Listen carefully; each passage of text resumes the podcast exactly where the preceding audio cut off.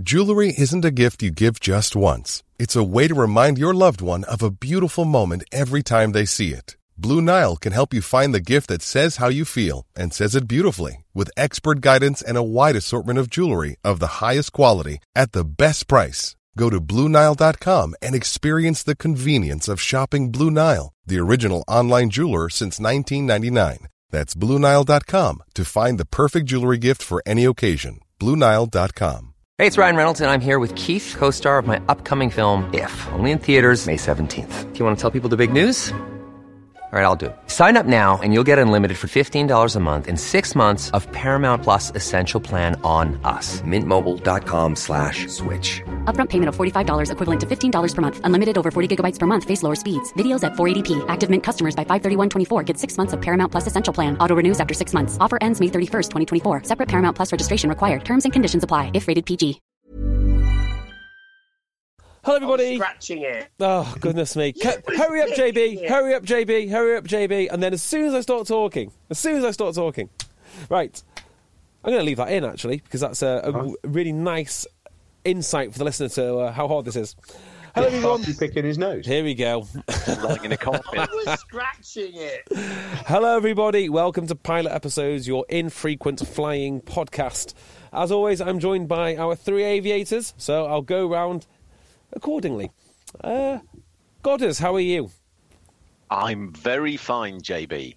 Now, Godders, we've got a lot to talk about, i.e. where we've been, and we'll get to that in a minute, but you've been somewhere else. You've been to hybrid air vehicles, one of my personal favourite places. Companies. Well, so I didn't go there, but I did talk to them, the Airlander people, at the DSEI, the Defence Exhibition, at Excel in London, which, I tell you what, I've never been to this before, was flipping amazing. Now, hang on. Is that otherwise known as the London Arms Fair?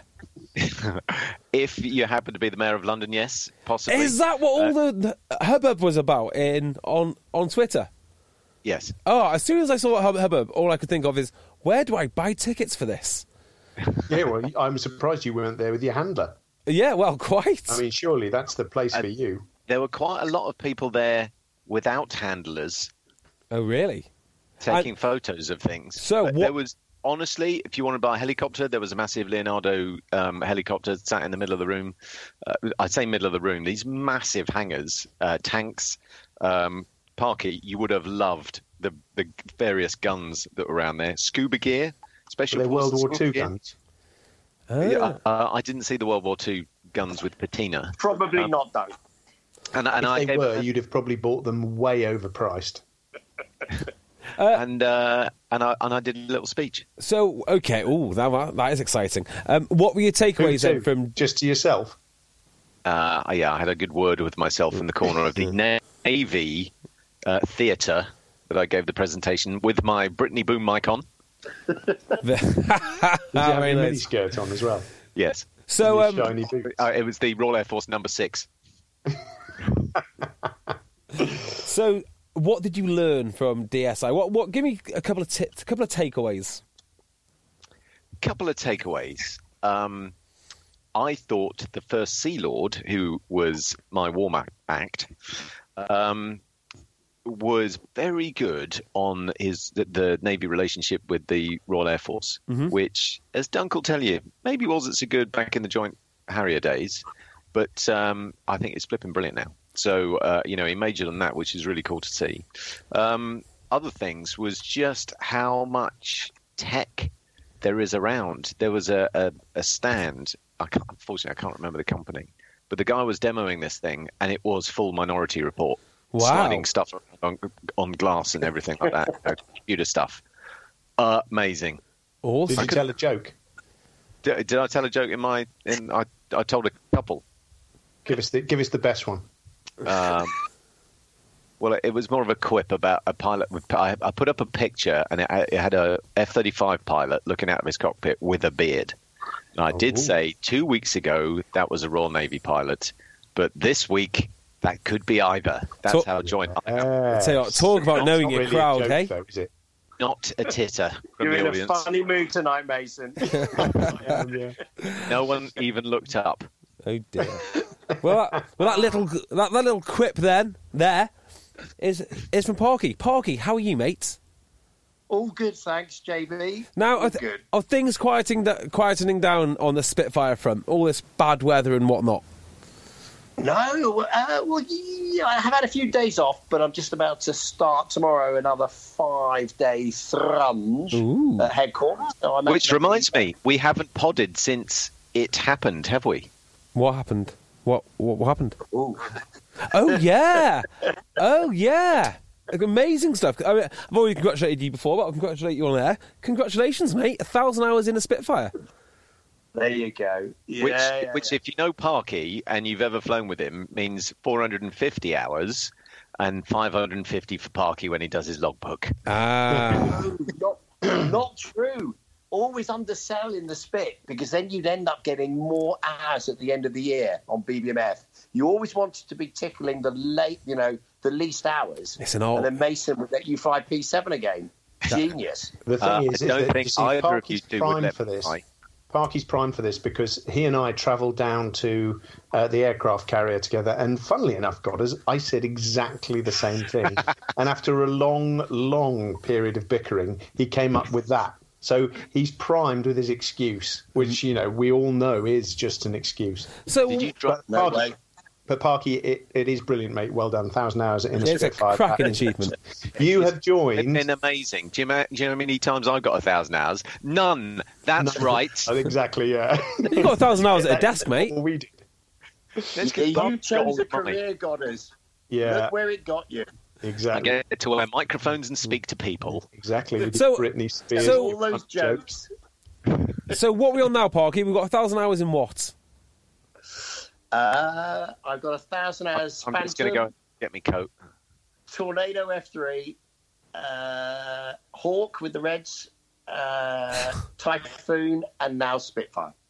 Yeah, yeah. See, we give you an awful lot of banter for looking a bit older, but actually, when you put all those hours in context, you look remarkably young. Yeah, well, no, let's not go too far, JB. How did he fit? Young. Yeah. How just did he fit it all podcast, in? Anyway, we thought he was dead.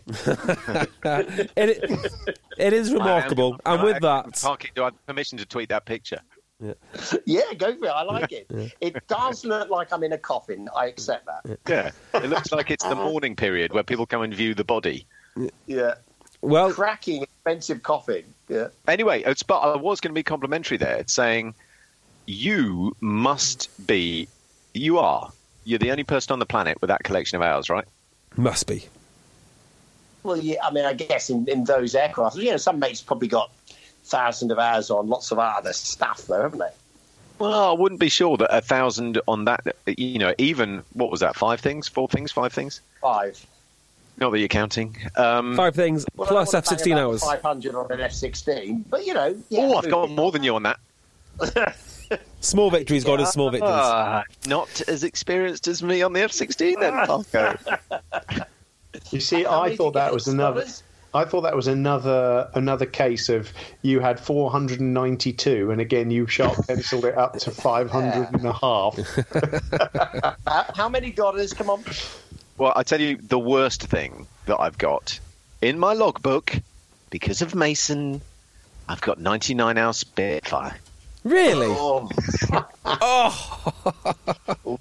that's bad luck. And you've got about 999 Harrier, and then how many? 980. I think it's 580. Imagine that, being 3 hours away from being an elite pilot. Anyway. That's why it became a rubber desk, Johnny. And last but not least, Dunk. Now, Dunk, you look like you're... Well, from your WhatsApp messages, it looks like you're... weirdo. Well, no, it looks like he's retraining on the same scheme as some young offender. You've been doing patios and bricklaying and all sorts. Well, an old offender, wouldn't it? Yeah. But turning your life around. Yeah, I haven't been doing any aviating. I've been sort of joining Goddard's, to be honest, in terms of, not doing very much flying at all.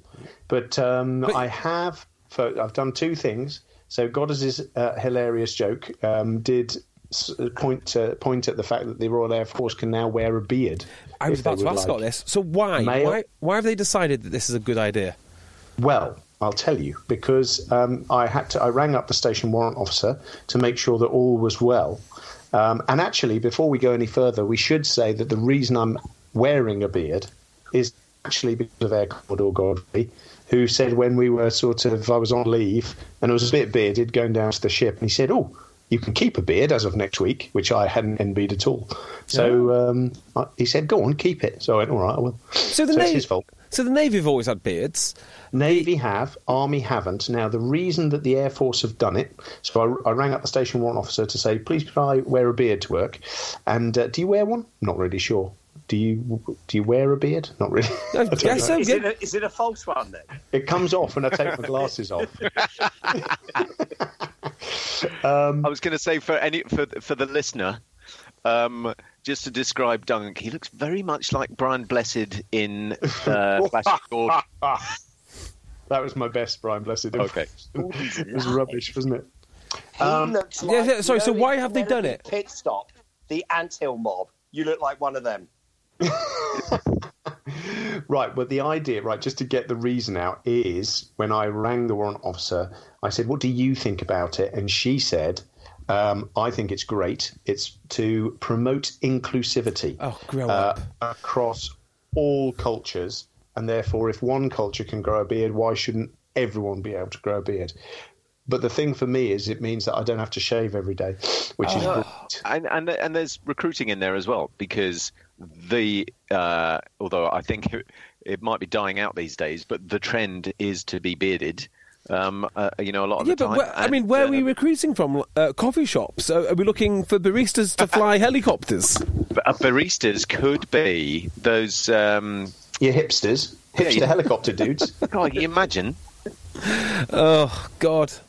Do you know what? It reminds me of when the police allowed sleeve tattoos. I'm against that, and actually, I'm against anything which is not really traditional. I'm okay with making exceptions for people, but on the whole, I think traditions are a good thing. We should retain them. A tweed jacket, don't you? I've got several tweed jackets, actually. Exactly. Yeah. He was head to toe in tweed on Saturday night, wasn't it? Yep, that's pretty much it. Plus, have you got a +4? Have you got a tweed +4? No, I don't. I wouldn't mind one. Come on. Yeah, that's traditional. It is. Next time I see you, I want to see you in your +4.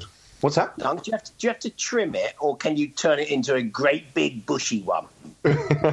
No, you do have to trim it. I can't remember what the rules are, but there is a minimum and a maximum. So you have a 2-week growing period that you're allowed, and if you're if you were Godders, for instance, and you can't grow a beard, then after 2 weeks you have to shave it off again. Hang on. Out of the four of us around here, you picked me as the person who couldn't grow a beard. Yeah, I think there is a more obvious candidate. It's JB. Yes, it is me. Well, is it? Yeah. Isn't there serious reasons why the Army can't grow beards? Is it something to do with respirators? Have I made that up? Yeah, you made that up. I'm pretty sure I have. We all have to wear respirators, not just the Army that survives, is it? They've gassed us. Oh, we've lost the Navy and the Air Force. It's all right, the Army are okay. Pretty sure there's a good reason for it. I'm going to have to Google this. They can't work as well with a beard, though, surely. What? A respirator. It'd be all right. I think you're doomed, Mason. If you're in your tutor and there's chemical weapons around, you're for it. It's not a tutor. It's a beefy prefect. Right. That suits the beard. Yeah. All right. So so this week, just to sort of move away from bricklaying and young offenders, it was I've been doing a bit of ground school actually for the prefect. So the last couple of weeks, which is very interesting. It's although I haven't flown it in this couple of weeks, it's a really nice little aeroplane, and I'm very excited about flying it. Just for people who don't know what a prefect is, just describe it, Dunk. So it is it's a low-wing monoplane. It's a side-by-side trainer. It's a turboprop. It's got about 40 horsepower, which means it's got retractable undercarriage. So it's probably it almost certainly is the most advanced elementary trainer the Royal Air Force has ever had. So it's a carbon fibre machine. It cruises at between 180 and 210 knots. It's got a max speed of 240, goes up like a dingbat, and it's fully aerobatic, as you'd expect. It's fully glass cockpit. So what it's doing is it will prepare those fledgling students, those fledgling pilots that we train for glass cockpit operations. So right from the get-go now, you know, the training system is as up to speed as it can be, because they'll go Prefect with the glass cockpit, onto Texan with head-up display and glass cockpit, and then onto Hawk T2, followed by either Typhoon or by F-35. But equally, if they go different routes, then of course all the multi-engine and rotary platforms are all that way as well. So it's a really good aeroplane to have, and it sort of brings the whole of the Air Force system bang up to date. Well, most won't make it because they'll get chopped by you, Dunk. So. Look at that. Flight Lieutenant Skullcrusher. Oh, I picked up my Flight Lieutenant tabs today. I can't tell you how delighted I was. But you not use old ones that you had in the drawer that were now white? I've been a squadron leader for so long that I don't have any. I could have lent you a few, Dunk. In fact, given you a few. Oh, yeah, I suppose so. I didn't think of that. Yours are really knackered, though, aren't they? Hey, speaking of head-up displays... This is probably a podcast in itself, so we'll only briefly mention it, but did you guys watch the ITV Real Top Guns Fighter Pilot programs? I have not seen it. I've tweeted a lot about this. What did you think, Parky? That's not a good sign. No, it was good. It held my interest. That's tricky. You know, yeah, they sort of just kept flipping, didn't they, between sort of Valley and then the Top Gun. I was surprised how... They so wanted to go F-35 Lightning and not Typhoon. It kind of, maybe that's, you know, how they sold it to make the story work better. But, I mean, it was, they're a good bunch and, you know, they got there. What did you think? I thought it was really good. You know, I was a bit worried in the first 5 minutes, but actually the story that they put together, I thought it was a bit matey to start with. I mean, Skullcrusher would have never had that in his aeroplane with a student. But I tell you, the brilliant thing was that the traditions are all still there, but the kit has got so much better. How I've not flown in a Hawk T2. I mean, don't you have a million times? How good is that aeroplane? That's a belter. I actually saw two of them today flying over the Conway River. Well, you know, the Hawk T1... You saw both serviceable ones, wow. Hawk T1 was always a brilliant aeroplane, and the T2, again, sort of builds on that with the avionics it's got and synthetic radar and threat emulation. It's got so much stuff that prepares the boys and girls to go onwards to Typhoon and F-35. But just to go back to what you were saying, God, is that so I was teaching there when the guys on the program were there. And I think, you know, I don't think I'm wrong in saying that actually it's the other way around. The majority of guys want to go Typhoon because they perceive that as more... there'll be more flying rather than more simulation, and it's more sort of pure flying. So everyone going through is the same as we always were because, you know, you just want to fly the aeroplane. You know, you're not joining really to go, oh, I want to be a systems operator. You want to be a fighter pilot, and they want to fly. And so that pervades all the way through, you know, the guys that are at that stage of training that Typhoon is the way to go. And, you know, having been lucky enough to be involved in, you know, both Typhoon and F-35 in you know, a small way, but to be able to go and see that and see what it does, I do, whenever I could, talk to the guys and say, you know, you really should consider F-35 because it's like a spaceship. It's great. So so is there a slight bias against going to F-35 because there's less flying involved? Yeah. I mean, in a nutshell, yeah. Wow. There's a lot of emulation.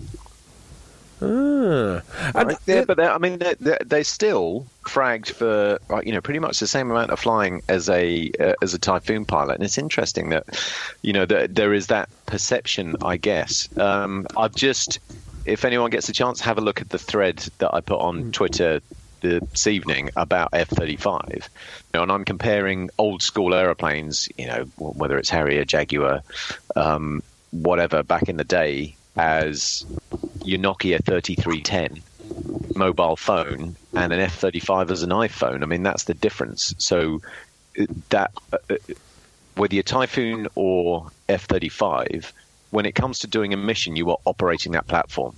You're not particularly flying it, you are operating that platform. So both give huge levels of situational awareness, but F-35 is just unbelievable with the picture on that massive double iPad screen that the pilots get in there. I mentioned in the speech at DSEI yesterday, it was about, I won't bore you with the particular bit about decision making, but it is a straight fact that the pilot in the F-35 has more situational awareness than any other pilot in history, clearly apart from Parky in the F4. But I mean, it's straight fact. So just an interesting view. But I guess when you're going through Valley, you're just getting to grips with still flying an aeroplane, aren't you? As well as operating it. I've just got a quick question, right? You said something right at the start. You felt the show was a bit matey. What does that mean? Well, I think it was the way they put it across, and maybe it is a few years removed from the training system now, about 30 years removed from the training system, but it was quite formal. Yet in the early, they were taking these guys, and it might have been sort of bigged up for the television, but they were taking these guys flying, and the instructor was calling the student mate, student was calling the instructor mate. It just surprised me. Well, here's an example for you. Here's an example. Okay, so when I went through basic training on the Tucano RAF Cranwell, we were all dragged in. So there's 12 of us on the course. We were all dragged in by our course commander, who was a guy called Buster Crab with a great big handlebar moustache. And he then he effectively then gave us a massive telling off and said, right, this is just out of order. He said, you will call all instructors sir in the air. There is a mark of respect, and you are to respect that. So he said, I don't care what you call me on the ground, but in the air you call me sir. And one of the guys on the course, a guy called Craig Brown, who we called Haggis, who was a Glaswegian who sadly didn't make it through the course, but after Buster had said, you can call me whatever you want on the ground, but you call me sir in the air, I'd have to bleep this out. He went, all right, beep. Called him the rudest name that you could possibly think of, and at which point there was absolute silence, followed by we all fell about laughing, and to his credit, so did Buster. But the point is that we used did that student get chopped though? Yes, that's why he didn't make it. Yeah. He's buried under the patio at Cranwell. But, the point is that actually, when we went through flying training, your instructor in the air was always sir. Hang on, I'm confused. I would have assumed your instructor in the air and on the ground would be sir. Why aren't they sir all the time? You're the same rank. So on the ground, you're the same rank. And so I guess tradition is you don't have to call someone of the same rank sir. But in the air, there is then that hierarchy within the air. I'm even more confused now. So you've got a trainee pilot. What rank are you, Dunk? Well, now I'm a squadron leader. Right. No, so you're not. I'm about to become a flight lieutenant, which I can't wait for. Right. So when you get these new guys in, they're all flight lieutenants? Yeah. Why is that? I don't understand that. Why aren't the instructors... But some of them are flying officers, but if they've been through university, very often they'll come out because some of them will have had bursaries, which means you're effectively an officer as you go through university, and they come out the end and they're already a flight lieutenant. Yeah, but I even if they're not... Hang on, JB. Why aren't the instructors high rank? Just consider what you're saying here. Are you saying that Dunk should be an air commodore? Well, he should be more than a flight lieutenant, right? Flight Lieutenant Phil. This just JB, I was only a flight lieutenant for 32 years. Really? Yeah. This is baffling to me. I stormed through those ranks. Hang on, Parky, did you do 32 years? I did 35 years. I was going to say, so you must have been just gone up 3 years in the space of 20 seconds. Parky, how many did you do? 38 years. Parky, how many do you do now? 42 years. I was a flight I know, he was a pilot officer and a flight officer. I've got him now. So there must be... Okay, so there must be seniority within the ranks then. There must be grades of rank or seniority within the ranks. No, there is, but you don't show it. Like, you don't have a pip for, when you get to a senior position on top of your rank. Huh. This baffles me. It completely baffles me. Right, so the point is you have to call your instructor sir in the air, though. Well, we did. You don't anymore, clearly, and that was the point Goddard was making. It all seemed a bit matey. Now, to be fair, I think, there was a lot made of the fact that this was the first time these guys were going flying in a Hawk, and obviously they're on TV at that particular time, so there was a lot of excitement around the place. But actually, as you got past that first 5 minutes and into the swing of it, it was more formal, because you could see the students working really, really hard, as always at Valley, trying to fly around the place and. So, Dunk, do you make your students call you sir? No. Sorry, I can't believe that. Dogs making weird noises out the back. I don't like it one bit. Anyway. All right, well, that's fascinating. I've learned a lot in the last, 10 minutes about ranks. So there you go. Well, it's interesting that we were supposed to. We only have an hour tonight, don't we? And we said, right, we'll get straight into it. We want to talk about the aircraft carrier, because we did some stuff down there. We need to talk about what we went and did. We went on and effectively, we've just talked about RC other stuff for the last 35 minutes. Let's do that, because we can't not talk about it for any longer. We went on an aircraft carrier, and that was pretty amazing stuff.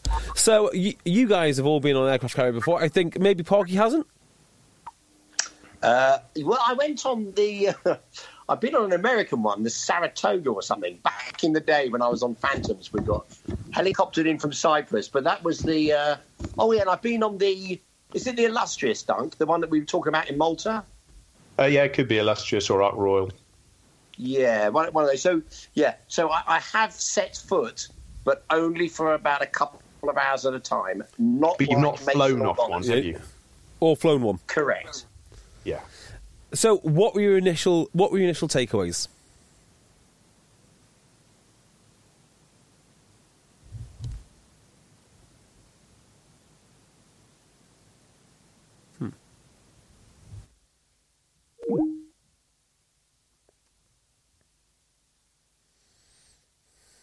The whole, the way the thing was operating. Hang on, boys. Sorry, you've all cut out. So I'll start again.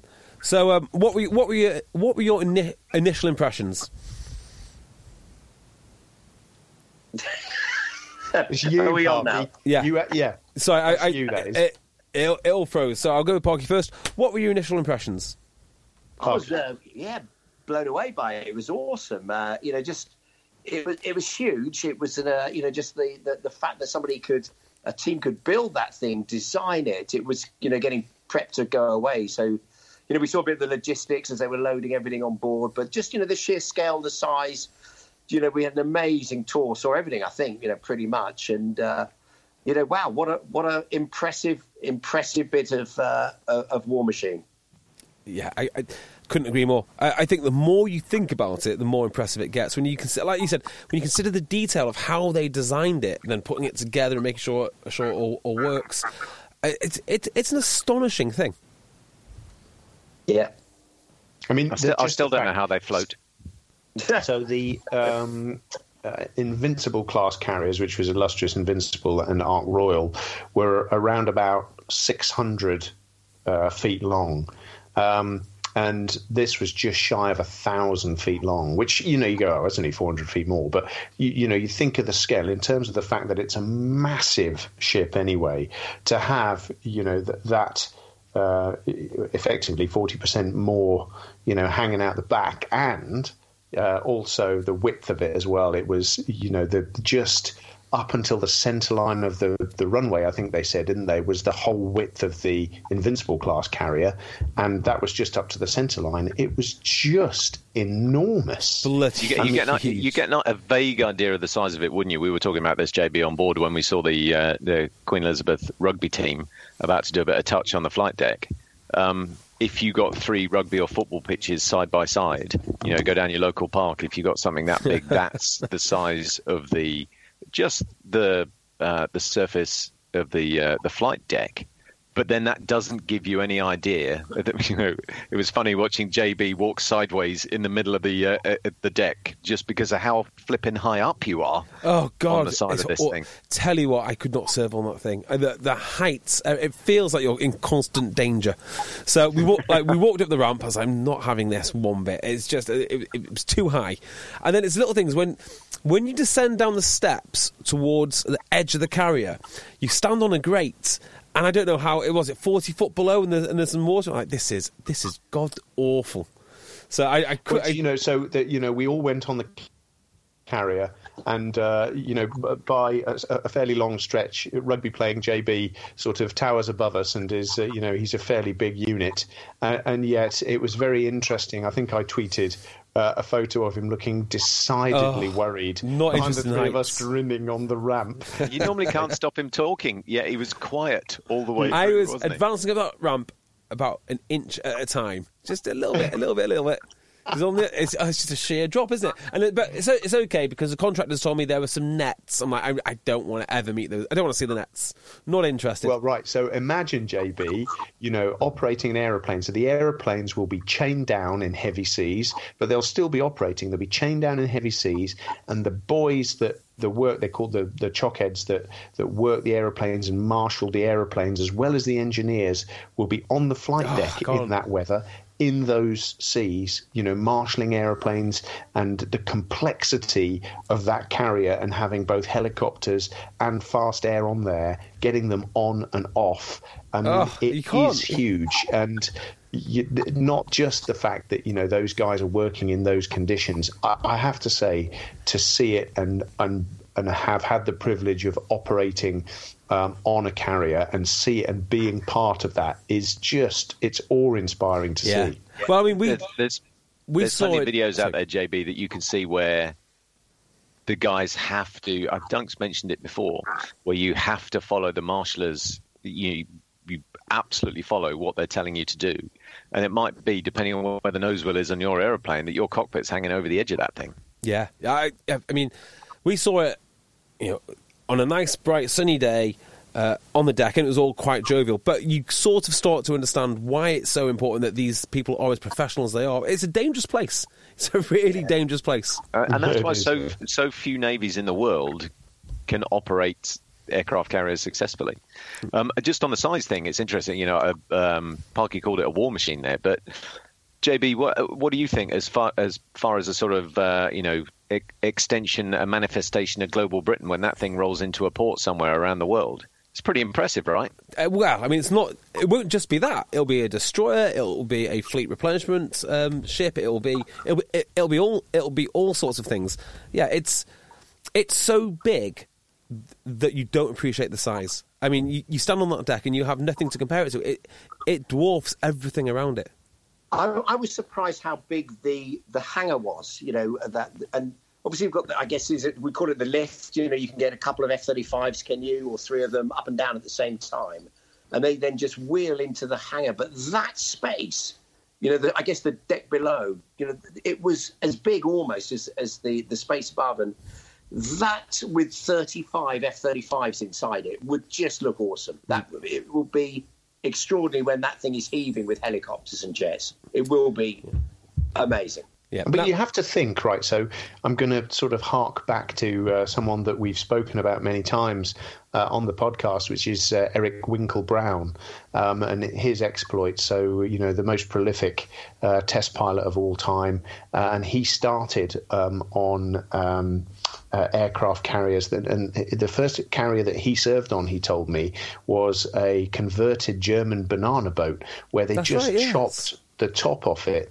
and that it didn't have any superstructure. It was just a flat surface on the top, and they had martlets, and I think he said they had 6, maybe 8 martlets, which were tied down to the back of it, and that's where they engineered the aeroplanes. They didn't have any lifts, they didn't have any of that. So what are we talking, sort of 70 or 80 years ago? That's where we were, and now we're in a situation where they have not only, I mean, as you said, Park, the logistics of it. You think, well, you can't just put 35 F-35s on there, 35 F-35s, but a number of helicopters. You've got to be able to engineer them. So you've got to have engine rooms where you can go and service engines, take them out, put them in, cranes, workshops, everything. And, everything to completely be self-sufficient at sea, and as we suffered previously with the carrier that we had, because as aircraft were developed, they didn't develop them with the carrier in mind, and therefore sometimes, so for instance, I can't remember the exact details, but I can't remember if it was a Chinook or a Sea King, but you couldn't take the rotor head off, or you couldn't fit it in the hangar of the Illustrious class. So, the engineering problems that they had were huge, whereas this, everything fits in and everything is thought about. Yeah. Do they generally, if you weren't flying for a week, for example, would you generally put the aircraft downstairs, if you know what I mean, rather than let them sit out in the sort of the lashing rain and the the sea spray and stuff like that? Yeah. I mean, they might, if they didn't have room for whatever reason, and that may have been the case previously, then they would just chain them down on deck. But they'd like to try and get them, because you can imagine it's a bit like, we hang around Typhoons, didn't we? Every night you wheel them in just so they don't get full of water kind of thing. But and that's not even salt water. I seem to recall the Falklands, the task force, weren't the Harriers just left outside when they sailed down? Maybe they were so full, the ships. No, that's exactly what it is. It was so full. And that's the other aspect, isn't it? Is you're not just... Dunk's talked through the difficulties of operating a flight deck. You're also sailing that massive ship around the place. So whether it's engine rooms, whether it's the galley, the stores that you talked about, the sailors doing their jobs. We went past where they kept the slightly big ropes to tie up an aircraft carrier alongside there. Yeah. All of these sort of things, so that... The coordination between, and this is what we get into, isn't it, with the guys we interviewed up in Flyco, the coordination between the flying aspect and the sailing, the Navy aspect of it is pretty amazing. Yeah, that is amazing. And that really hit home to me, because I'd never really thought of how an aircraft carrier, all the bits are comprised. But effectively, you've got the captain and, the sailing and all that. And it sounds a little bit like... sounds a little bit disrespectful almost, but what you've got in the crew is basically people managing the facility, and then the warfighting is done effectively by the people that manage the aircraft, and then you've got another layer of people coming on who are the battle staff, who then manage all the other ships, including the aircraft carrier, from the aircraft carrier. It's not just simply you have a crew and that's it. Yeah, and I think, help me out if I get these numbers wrong, boys, because I'm sure God is, well, probably you, Park, as well, will remember these, but it was the crew on board was 800, I think they said. Yes. 800 was your ship's company. And then when they embarked, both fast and rotary air on board, as well as the, I guess they'd call that the carrier air group, and all the people that support that then went up to 1,500. Is that right? 1,500? Yeah, it was 1,500. So 800 to 1,500. So you now got 1,500 people on board that thing.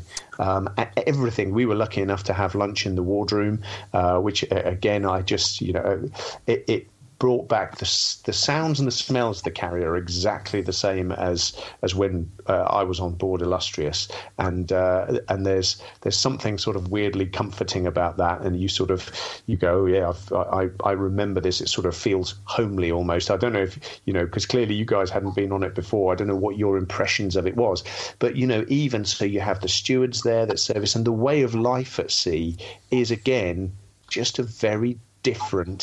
It's very difficult to explain, but it's a very different way of life, and it's fascinating to see. Now, you just mentioned the crew, let's see if you're paying attention.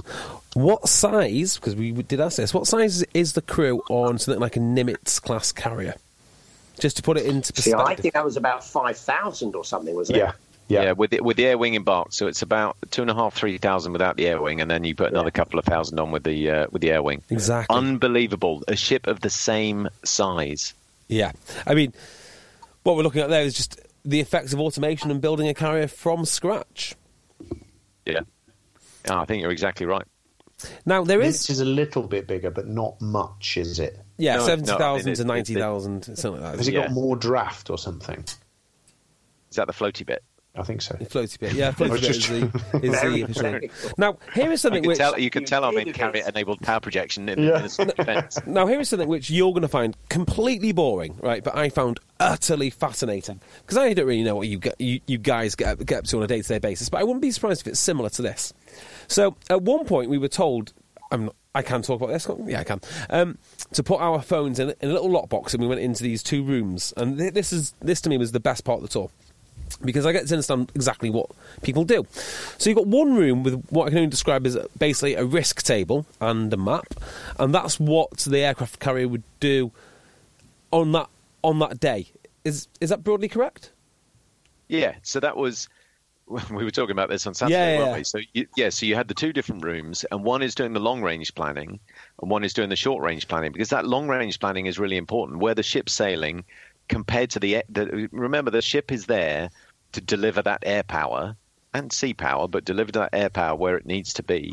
So that longer-term plan is really important, but there'll also be a demand on those aeroplanes. Yes. So the captain has to, and the one-star... have to get that carrier group into the right place.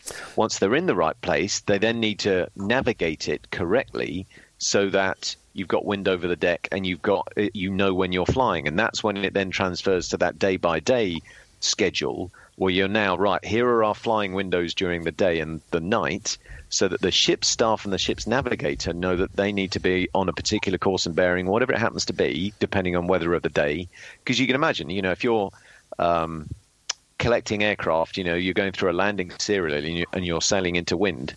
Ain't so good if you've got an island in the way and you're going to have to break off, turn left, and those aeroplanes that are short of fuel have to now do something else.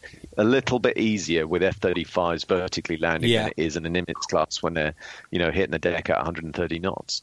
But that was the difference in the planning, that longer-term, long-range planning for the ship, understanding where they're going, what they're doing, what the flying schedule is likely to look like, when are those flying windows, and they can then... run the crew around that compared to the daily flying schedule, which is really important to the guys that we spoke to. So you've got your daily flying schedule, and then in the next room you've got an identical table where you're doing the long-range planning, as God has said, and this is where it really gets interesting. In a brief, most mornings, you get the various air squadrons come in, and they get briefed on what they're doing and also of the things that they're going to do in the following days. They go away, tell me if I'm getting this wrong, and then these air squadrons come back with various plans which are then accepted for the next day's planning. Is that correct? Yeah, pretty much. So if you want to get far in the RAF or the Navy or whatever it may be, is it the person that gets the most ideas sort of accepted for the various plans on a day-to-day basis? Because I'm imagining that a lot of this stuff is going back to squadrons. They're coming up with plans, then taking them back up, higher up the chain. No, because it's a big team and it's a big puzzle as to how to fit it all together. Yes. So it's not a competition as to who can get the most serials in, because a squadron itself will have a number of different things that they need to achieve in just normal flying training as well as required to do an operation. So it might be that someone needs a night deck landing or whatever it happens to be. So they have to try and fit that into their schedule and say, hey, can we night fly in the next night flying period, please? And it might be that some of the air traffic controllers on board need to do a particular amount of control, so they'll ask the squadrons, hey, during this period, can we have 5 instrument approaches towards the ship? It's that sort of thing. Now, if a plan is accepted, this gets even more amazing because they can practice it on simulators on board, which, again, is just amazing. Yeah, and that is where we are different to any other aircraft carrier in the world at the moment. The ability to embark essentially 2 containers with 4 F-35 cockpits inside that you can run off and run your simulators, whether that is practicing emergencies, the sort of day-to-day stuff that makes you current, or, which I think is more important, is the mission rehearsal of a task that you might be tasked to carry out in the next few days, next week or so. You know, you can trial tactics in there that you know against particular threat systems, those sorts of things. So you're constantly learning throughout the cruise. It is astonishing. I mean, Duncan, can you just put into context how important that would have been, or how much use that would have been in your Harrier days when you're flying off a carrier? It's difficult to say, actually. It's a tricky one because, you know, the mission that's being flown is so different from an F-35 to what we were doing in a Harrier. You know, some of the time, you know, just dropping dumb bombs, you know, and again, you know, low-level sorties, because we were sort of going from the Cold War era with that aeroplane and trying to then step up to medium level and close air support operations. And then if you... so, you know, for close air support, would you need to do mission rehearsal? Could you even do mission rehearsal? Probably not. You know, what you could do is you could go and do your simulator sorties, which is a nice to have. But I think, you know, the fifth generation fighter that F-35 is, you know, that mission simulation in what it's going to do, I think, you know, is all important. But it's a very different mission to what the Harrier did. But even that close air support, of course, you can practice it because you can practice speaking. You know, the simulator instructor can be a terminal air control party, you know, a forward air controller doing something, and you can practice what you're going to write down, how you're going to use your weapon system, you know, put your kit a bit more simple in the Harrier. You could give yourself clouds and you know, targeting problems. When I agree, but you were kind of doing that every day anyway. That's the thing. You actually there wasn't that restriction on flying. We were flying our asses off. Yeah. When you were at Wittering, Dunk, did you ever use the sim for tactical stuff, or was it just for emergencies? Oh, no, you do some tactical stuff as well, so but not... You could kind of do the same thing then, maybe on the ship, I don't know. Yeah, I guess you could have done, but the point I'm trying to put across is I don't know how much use that would have been, because, you know, you'd have done that preparation before you embarked, and then you were doing the missions on the ship, you know. Now, we've seen... See what I mean? Well, we've seen the software, haven't we, at Farnborough, before it obviously all closed down, where actually you could put an F-35 in the air, in fact, any airframe in the air, and then you could get a guy in a simulator, and you could basically formate up, you could do everything else because of the heads-up display on the F-35. It'd be like you were flying with another aircraft. I can imagine that being incredibly powerful for training. Oh, yeah, definitely. The live, virtual and constructive, that's called. So you've got a live entity, a virtual entity, and the constructive part is you construct the world around them. So the world is your oyster when it comes to that sort of stuff. And that's the stuff we're developing at the moment that is really, really interesting. Isn't it? And will just make better fighter pilots in the future. But you've always got to balance it with what Dunk said at the beginning. You know, if...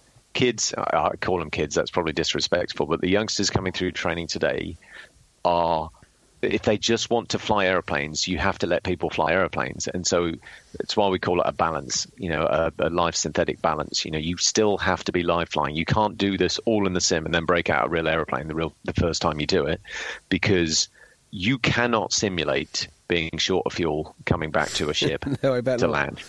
Well, you can simulate it, but you won't get the fear factor of when you are actually coming back. But that's exactly what I mean, Doug. Yeah. You know, you cannot simulate that, the panic rising in your throat. Not that any of us panic. We're all, maybe the Brave Air Commodore does, but the rest of us are absolutely steely calm at all times. Doug, you were just sick a little bit then, weren't you? I did puke a bit.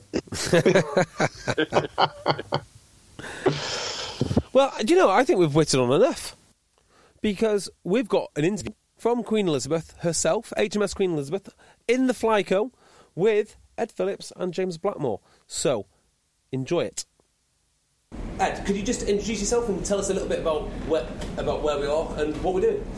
Hello, I'm Commander Ed Phillips. I am Commander Air of HMS Queen Elizabeth, colloquially known as Wings, and has been so since the first Commander's Air in the 1920s. So it's a long-standing sort of position. My job is to, on behalf of the captain, I have conduct of. Jewelry isn't a gift you give just once. It's a way to remind your loved one of a beautiful moment every time they see it. Blue Nile can help you find the gift that says how you feel and says it beautifully, with expert guidance and a wide assortment of jewelry of the highest quality at the best price. Go to BlueNile.com and experience the convenience of shopping Blue Nile, the original online jeweler since 1999. That's BlueNile.com to find the perfect jewelry gift for any occasion. BlueNile.com. Hey, Dave. Yeah, Randy. Since we founded Bombas, we've always said our socks, underwear, and T-shirts are super soft. Any new ideas? Maybe sublimely soft. Or disgustingly cozy. Wait, what? I got it. Bombas. Absurdly comfortable essentials for yourself. And for those facing homelessness. Because one purchased equals one donated. Wow, did we just write an ad? Yes. Bombas. Big comfort for everyone. Go to bombas.com/ACAST and use code ACAST for 20% off your first purchase. I'm Sandra, and I'm just the professional your small business was looking for. But you didn't hire me, because you didn't use LinkedIn Jobs. LinkedIn has professionals you can't find anywhere else, including those who aren't actively looking for a new job, but might be open to the perfect role, like me. In a given month, over 70% of LinkedIn users don't visit other leading job sites. So if you're not looking on LinkedIn, you'll miss out on great candidates, like Sandra. Start hiring professionals like a professional. Post your free job on linkedin.com/people today. Aviation on board HMS Queen Elizabeth, so all the air activity that goes on from this aircraft carrier will be supervised by me. Excellent. And we're also joined by a ship's captain, one of the captains, James Blackmore. So, good afternoon, yeah, thank you. James Blackmore, I'm the UK Carrier Strike Group, Carrier Air Wing and Strike Warfare Commander, which sounds incredibly... Longer than your title. I know. I'm getting the coat. But for short, CAG. There you go. That keeps it nice and simple. But and in effect, once Ed, as Wings, gets the jets off the deck, or the helicopters off the deck, they then almost transfer over to myself for the operational mission, if you like, and the effect, which is the carrier strike effect, which is what we've got this carrier for. Oh, that's really interesting. I didn't realise that. So can you just explain a little bit about the interplay between you two then? Well, do you know, we're going to probably find more of that out this autumn, really, because as part of operational tests as we go out to Westland 19 in America, we're going to start to tease out those relationships. But in many ways, a way of thinking about it is Ed owns the aircraft when they're on the deck. He safely gets them weaponed, fuelled, and ready for launch, gets them off the deck, launches those aircraft, gets them away from the carrier control zone, or the CCZ, at which point they kind of come my responsibility. So we have a sort of symbiotic relationship in some ways where we work together, and then I take those aircraft and put them into the operational mission to deliver the effects that we want to give. Is it right to say, then, that Ed, in the film Top Gun, and both of them have just gone, oh, what the hell is he talking about here? You're the one who gets coffee spilt all over. That's right. Yeah. And, Blackers, are you the bald-headed guy who... Smoking cigars. Sending you to Top Gun. Yeah, absolutely, yeah. Right. So we know who these guys are. Let's base on it. What would you be in that movie? Funny, because they look almost exactly the same as well. Well, that's cool. So, that really does demonstrate, actually, the fact that, on a carrier you have that control zone, and it is, it's an airport, and it's got everything from it. We're stood in air traffic right now, from, people controlling, taxiing the aircraft on the deck, getting airborne, that sort of close-in control, doing approaches to the ship. But then once you're outside of that, just like any sort of land base, then Blackers, you're telling them that on this particular day they're doing a strike mission or a suppression of enemy air defences or anything like that. Exactly that. And the beauty of an aircraft carrier is obviously it moves around the globe, and this up to 500 miles a day. So we're never quite sure where we'll be. Obviously, we're planning to be places. So the environment that we're operating in, the airspace, will change continuously, as will the operational output. So, it's a constant challenge, but that's the beauty of having something this size with this number of aircraft. Right, now, if I've got this right, I think I have, you've both flown previously with Dunk, is that right? We both have. And so does that mean that you're both originally RAF men? No. Right, okay, so just give me... That's a very short answer, isn't it? No. Give me a bit of background about... That's one of the worst questions you could have ever asked. They both... He thought he was right. Yeah. We're both in the Fleet Air Arm. Okay. So the naval aviation arm of the Royal Navy. The reason we have flown with Dunk is we were both part of an organisation called Joint Force Harrier, which was a joint Royal Navy and Royal Air Force organisation operating the Harriers from land and sea in the past. And a model similar to that is when we go forward to now the Lightning Force that embarks on board these ships. That is a joint Royal Navy and Royal Air Force organisation in a sort of similar vein, with pilots from both services operating to the same procedures. Yeah, so the Royal Navy, the UK in general, hasn't had a carrier for a very, very long time until this one. The Harriers disappeared quite some time ago. It must have taken an awful lot of faith on behalf of both of you two to sort of hang around and make sure that you got to this point and this all came into fruition. Yeah, absolutely. I mean, 2009-10 was a pretty dark time for you and I, wasn't it? When, along with both Air Force and Navy pilots, you know, none of us really knew what the future looked like. It was a leap of faith to get to this point. Some people chose to take different paths. Some of us stuck around. Bloody glad we did. Yeah. Both Ed and I got a chance to go and fly F-18s in America in that interim time, whilst we didn't have a carrier-based aircraft, to keep our skills up and understand how to operate a ship of this size. And then we both find ourselves back here now, you know, almost 10 years to the day since that decision was taken to scrap the carrier and the Harrier, here delivering F-35s from Queen Elizabeth. Well, I'm glad you mentioned that. Could you just tell me a little bit about, you know, how did you go about making sure that you maintained your skills in that huge gap? I think... you know, you're absolutely right to call it a huge gap. When we were in 2010, when we were looking at that, we were quite concerned. And actually, a large part of this is down to the thanks to the U.S. Navy and the U.S. Marine Corps and the French Navy as well, in terms of recognising the importance of having this capability within the United Kingdom, and therefore inviting us to come and operate with them on board their aircraft carriers. That's not just for aircrew, but that's also for flight deck handlers, intelligence officers, navigators, et cetera, across the board.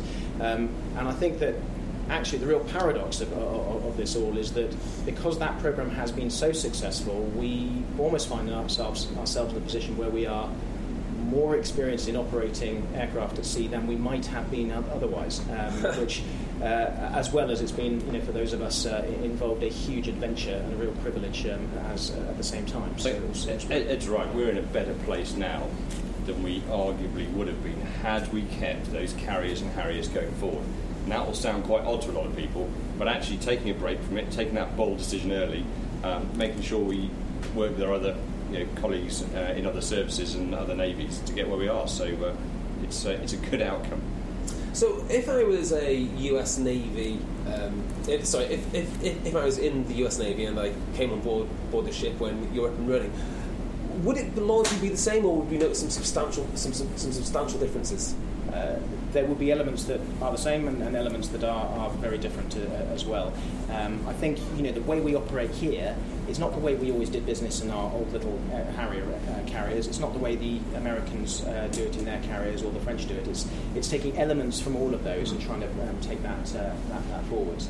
Obviously, the main one from an American strike carrier pilot coming on board here is that we operate short takeoff and vertical landing, which abbreviates to STOVL, as our mode of operation, whereas they use catapults and arrestor wires to launch and recover those aeroplanes. That's the main one, but there are all sorts of other changes in terms of the fact we have two islands, the island being the term we use in carriers for the superstructure above the flight deck, as opposed to other ships. Let's say take an American carrier, or indeed Charles de Gaulle, or most carriers have only one. So just to explain, though, so we're now in the aft island, aren't we? Yes, so which is part of that superstructure. So Flyco that was described before, it's like it's a fantastic air traffic control tower, effectively, with brilliant visibility of the whole ship. But those two island superstructures, I think JB asked before, maybe it was Parky, why are there two? It comes down to the basis of the design, and I think there are two main reasons for it. One is to do with propulsion, and the other is to do with resilience. So, broadly speaking, she is an electrically propelled ship. So she is driven forwards by electric motors, and the rest of the machinery is effectively a large power station to provide that electricity. But so it's green power. Environmentalists will be absolutely delighted. There is power. Smoke. The power comes from diesel generators and gas turbines. The gas turbines being marine Trents, so based on the same Trent as you would find in a Boeing 777, for example. They provide the right amount of power for not just the engines, but also for the lights we see, all of the other services around. What that means, though, is because you don't need to tie them all to... So how many of those have you got? How many what? How many of those engines? Trents. We have four diesel generators and two gas turbines. Okay. Now, that comes into the island because the positioning of them is such that they because they're just generating electrical power through an alternator, you can put them where you like in the ship. And by having them underneath, where we would have our uptakes and our downtakes, it means that we can separate them. You can have less space taken up by that machinery, allows us to operate more aeroplanes as a result, but it does require two elements coming up above the flight deck. Okay. And as a result of that, we have the two towers, the two islands. That also gives us better survivability because we have a redundancy should one or the other take damage. And we're standing here in Flyco, the flying control, but if we look to the forward island where the bridge is, the navigation bridge, in one corner of that, we could use that should we need to as a secondary Flyco, and vice versa. At the forward end of this island, the aft island, there is a secondary bridge effectively for should they need it. Even that secondary, as I look now towards the forward end of the ship, and I can see that second Flyco that Ed was just talking about. Even that looks significantly better as a Flyco than the Flyco we had on Illustrious. Massively. I mean, the whole thing's a huge step forward. Yeah, yeah. This carrier designed entirely around the jet. Yeah. If we're honest, designed around 36 of them. So we're the only carrier in the world that's been designed specifically for a fifth-generation F-35 Lightning aircraft. Yeah. Just going back to the Flybix, I didn't realise you're uniquely, I guess, both that you've done the V-Stol Harrier, but you've also done, Ed, you were saying 200-plus cat and traps in the F-18 and a year at sea. Yeah, so about 100 for me. That's unbelievable. So you've got boys that have spent years Harrier off of the ship, but also F-18s as well. So you've seen it. Both sides, you really can. Yeah. The pros and cons of both. You've actually both been, when you look back, as you were saying before, and you look at the demise of the Sea Harrier, which then came to the demise of the GR9 at the end there in 2010. You could have looked at that and gone, flippin' heck, those boys are having a hard time. But actually, the experience, and particularly the naval experience that you've gleaned operating Sea Harrier and then GR9 off the carrier. And then to come cats and traps to this is huge, isn't it? Well, full circle almost, isn't it? It is a little bit. Yeah, absolutely. It's been a wonderful adventure and great experience to take forward. That's for sure. Yeah. Do you the way the U.S. Navy operates, where it is all about the deck cycle because it has to be. We had a short discussion earlier about the fact that they'll have F-18 tankers in order to top people up so they can make their slot times, all of that sort of stuff, or to top them up once they've taken off. Do you see an advantage of the way that we are going to operate because we're slightly more flexible when it comes to that?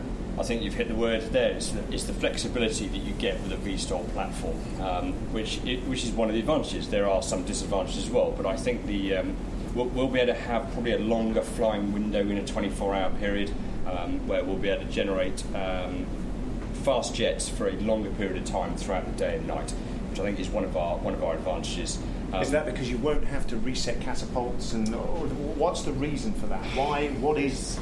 Is it just quicker bringing a jet in V-Stol than a? It's part of that. The way the ships are manned are such that we have the watch rotation to enable us to have the flight deck fully manned all the time. Now, that's not saying an American carrier couldn't do that for a very short period of time, but they're not scaled for that for the longer term. So the majority of the people that work on board will work 8 hours on, 8 hours off, 8 hours on, continuously for the whole time we're at sea. Yeah. So in essence, we've always got people up able to deliver flying. So from a helicopter point of view, it's reasonable to expect us to be flying helicopters at any time throughout that 24-hour period. We'll probably throttle slightly back on the jet just because of the tempo and the number of people, but no, we should be able to deliver something of that order of magnitude, which is great news. One of the other points that is not immediately obvious as we stand here, but when we're operational, we're not going to sail with them in the next few weeks, but the use of simulation for the flying wing on board is enormous. We walked through the hangar deck, and there's actually two slots in the hangar deck there for what are big ISO containers. So for anyone listening, you know the sorts of containers that you get on the back of a ship, on the back of a truck that you see driving down the motorway. And each one of those has two F-35 cockpits in them. So you've got a linked F-35 foreship that means that as soon as you sail, actually, arguably, I was going to say you could maintain your currency in terms of high-end missions and that sort of thing. Actually, you could get better. You link those things with the boys flying as well? No, not at the moment. Okay. That's an aspiration for the future. But it just means that, you know, you can fly and be doing your mission and doing that sort of stuff. Also, you can be in the simulator, or alternatively, you could be in the simulator practicing mission rehearsing the sortie that you're about to go and do, which is flipping brilliant. It's a huge benefit. It's unique. No one else is doing that right now, and we think you'll realise some huge benefits. You know, we know in the military that a lot of our flying practice, if you like, just to keep currency or understand how to do things and your tactics, will be done in the simulator. Historically, that's all been done ashore, but to be able to take that with us to sea, and do you know what, as the CAG for the air wing, we've got a really gnarly mission coming up in, say, 4 days' time. To be able to go and rehearse that as with the 4 pilots that are going to go and fly that mission in the representative threat environment, what an absolute bonus that is. And you've flown the F-35 sims, I guess, just to have experience of what it's like to land an F-35 on the carrier. Piloty question, but now Harrier, F-18 and F-35, in terms of adrenaline and heartbeats, how would you rate that difficulty and between those three jets? Without having flown the F-35, I'll hold back on commenting from what is otherwise the simulator, but I think if you were to compare a Harrier and an F-18, Super Hornet in particular, the later model of F-18 that I flew, the more modern one, the capability the F-18 has is far greater than the Harrier had, and as a machine in which to go to war is I'd choose that straight away. F-35 like, isn't it? It is. A lot of that, the way it integrates its sensor information, the way... But just in terms of pure piloting, coming back, you know, I've got to now land on this ship. In a way, I think, you know, I felt I flew a Harrier, I operated a Hornet to a certain, because it has that level of sort of fly-by-wire, you're kind of a 98% voting member in actually what it's going to do, whereas I think the crisp nature of a Harrier's much more mechanical linkage controls meant that it just I think it was from a pilot's point of view. I'm sensing more heartbeats in the Harrier. I think so. I think especially night. I think night V-stall in a Harrier was probably interesting. So worse than landing an F-18 on a deck. I think so. You're set up for success when you land an F-18 at night. You start off on the glide path, and broadly the energy state of that aircraft just stays the same all the way down to touchdown. You fly 144 or so knots all the way down to touchdown. Smack 65 feet above the sea. You're following some pretty much single point of light source. You fly down, and two things are going to happen. Hopefully, both of them involve hitting the deck. You either then stop very quickly because you've taken a arrestor wire, or you bounce and get airborne again and take the bolter. So in some ways, you had to do that. Oh yeah, obviously. Yeah. It's just that Ed hadn't. Yeah. So. No. Whereas with the Harrier, you know, as some of you know that we're talking about, a lot of us have flown Harrier here. That the energy state of that aircraft, you're going from something that's wing-borne to purely thrust-borne as you come in and land. So I think the night landing V-stall-wise for a Harrier is probably a harder game than the F-18. But you know what, the launches are interesting because the ramp launch in a Harrier, I mean, that's phenomenal fun to go up the ramp, and you go from some extremely short distances. You know, Harrier was 200 feet from the ramp edge, 350 feet in a F-35. And so just to describe that to people, the 200 feet on Illustrious was as the ramp started to go up, so that you had no level deck. You literally lined up at the start of the ramp, and off you went. Yes. So, as a non-Harrier mate, and JB, we're the only ones that understand a lot of ship. I remember going on Illustrious, and it's a bit like standing here now, and it is utterly amazing. But standing on that 200 spot, whatever they called it, the two spots, and looking and imagining you had to just with your own thrust get airborne. It just beggared belief. And even the 300 spot, how an F-35 will get airborne in that distance. It's incredible. It is incredible. Yeah, so we, and we can perhaps talk a bit about some of the testing we did last year, but just to come back to your adrenaline question, I'm going to give you three orders of where I thought the level of violence was in the cockpit. Yeah. I think the third most violent thing I've ever done is launching an F-18 off a catapult. That's a pretty violent experience. Yeah. Second most violent experience is landing an F-18. First most violent experience is ejecting. So if you want to put it in those orders of where things get interesting. Have you done all three? Yeah. All right. So I think I can comment. You're the one. But the level of just G-force and violence that you experience in the cockpit. And it is like violence, isn't it? It's a bit like just being beaten up when you're taking an arrested landing or a catapult. But in a very exciting way, I would imagine. A fully loaded Super Hornet is some 66,000 pounds in weight. So that's 30-odd tons. And it'll go from 0 to 160-odd knots in the space of a couple of seconds. And stop from 144. And the reverse a second. So the amount of energy imparted and then taken away is just phenomenal. So what is the optimum takeoff level for the F-35 on 350 feet? It's nothing, is it? I'm just looking at the 300 mark. To put that into context, the deck itself goes back to all the way to 850 feet on to his point, JB, so having seen an aircraft carrier for the first time, as you look out from what is an amazing view out over a what to me, used to airfields, is still a massive piece of real estate. What are your first impressions looking out? Do you know what? It's so vast that you don't really appreciate the scale. Because what's a football field like? 100 metres. Yeah. It's absolutely is absolutely enormous. I mean, this is it's hard to quantify the size when you look at it, but it's about 900 feet long. It's about 210 feet across the beam. It's 4.5 acres is another way of describing it, or it's 16,000 square metres. Either way, it's a lot shorter than a runway on land. Traditionally, a land runway that will operate at RF Marham, 8,000 feet. We're down to a max 900 feet here, but actually reality is we'll only use about 350, 400 feet of it. And is that irrespective of what load the F-35 is carrying? In part, there will be times when we need to launch further aft along the runway, but for a standard combat loadout in standard weather conditions, internal weapons, as we know, it's got an internal weapons bay, it'll tend to go from 350 to 450 feet without too much problem.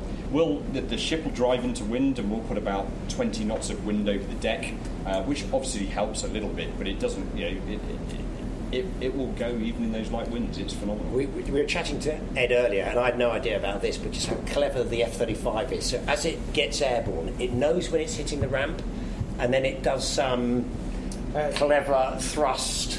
Yeah, well, a ramp launch in general, and this is no different, the basic principle between a Harrier and an F-35, but it's much more automated in the F-35, is such that you are very much like going off a humpback, going too fast over a humpback bridge in a car.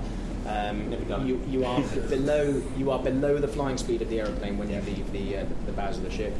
But the fact that you've got a ballistic throw, the idea is, and the calculations are shown, that when you reach the apogee of that ballistic throw, that's when you're at flying speed and you carry on flying away. What that does, though, is very simply through a piece of what is no more than a cleverly designed piece of metal, which doesn't really require much in the way of any maintenance or manning, is it gives you an effective length of launch, which is so much greater. And that's the reason why we're able to launch from, say, 350 feet. And you could then say, well, what's the rest of it for? But that gives us the flexibility to operate a far greater number of aeroplanes than we were able to operate for, and different types of helicopters. That front engine, Ed, forgive my ignorance, the hover engine. The lift fan. That is kicking in as you're just launching up that. So it's not there. So it is a split second.